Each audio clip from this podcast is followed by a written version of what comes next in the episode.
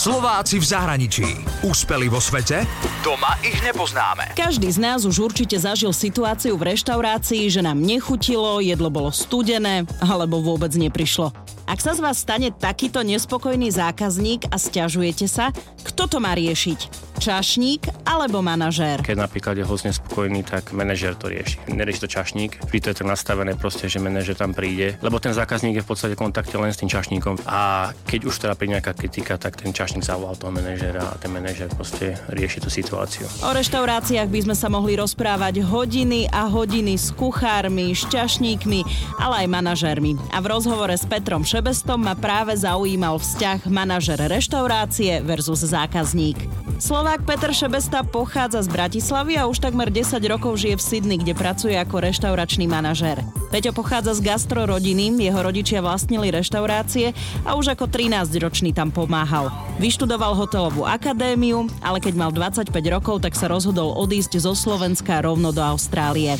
Vystriedal prácu v supermarkete, potom robil barmana, až sa vypracoval na manažéra baru. A keď sa Jamie Olivier rozhodol otvoriť taliansku reštauráciu v Sydney, tak sa prihlásil a zobrali ho do týmu.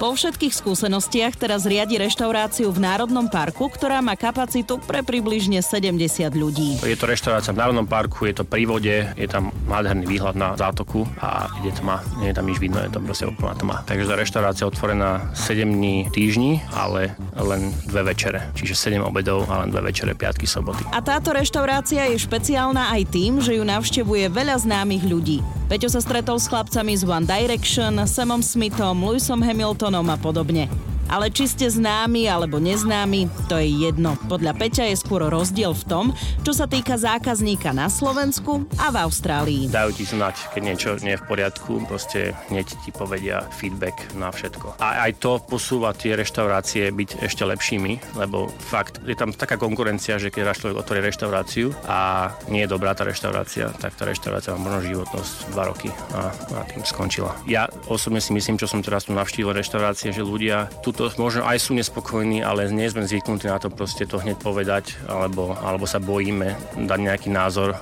že toto nie je v poriadku a radšej to zaplatíme, nedojeme a, a už neprídeme. Peťovi Šebestovi chýba na Slovensku manažerský prístup k zákazníkom. Aké sú teda jeho odporúčania? Keď do reštaurácie, ja vidím čašníka, ale ten manažer veľakrát v tých menej drahších reštauráciách koľkokrát sedí pri tom prvom stole a je na telefóne a proste absolútne nevie, čo sa mu deje na rajone a takisto neprehovorí so žiadnym zákazníkom, či im jedlo chutí, nechutí. Ja si myslím, že čím väčšia komunikácia s tým hosťom tej reštaurácii, tak tým lepšia bude tá reštaurácia, tým viac vieme, čo tomu zákazníkovi chýba, čo tomu zákazníkovi chutí. Čo z toho teda vyplýva? Ak máme dôvod na stiažnosť, máme na to právo. Dôležitejšie je, ako sa k tomu postaví manažer reštaurácie.